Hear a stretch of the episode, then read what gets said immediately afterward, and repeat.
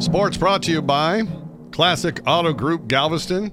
Today's wild pitch some ninth grade girls from a synchronized swimming team in Des Moines wanted to spice up their annual banquet, so they hired a male stripper.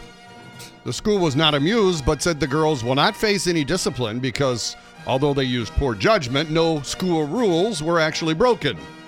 I guess the school never thought about writing a rule that bans strippers for 15 year old girls. I can't help but wonder what the reaction would have been if the football team hired a stripper.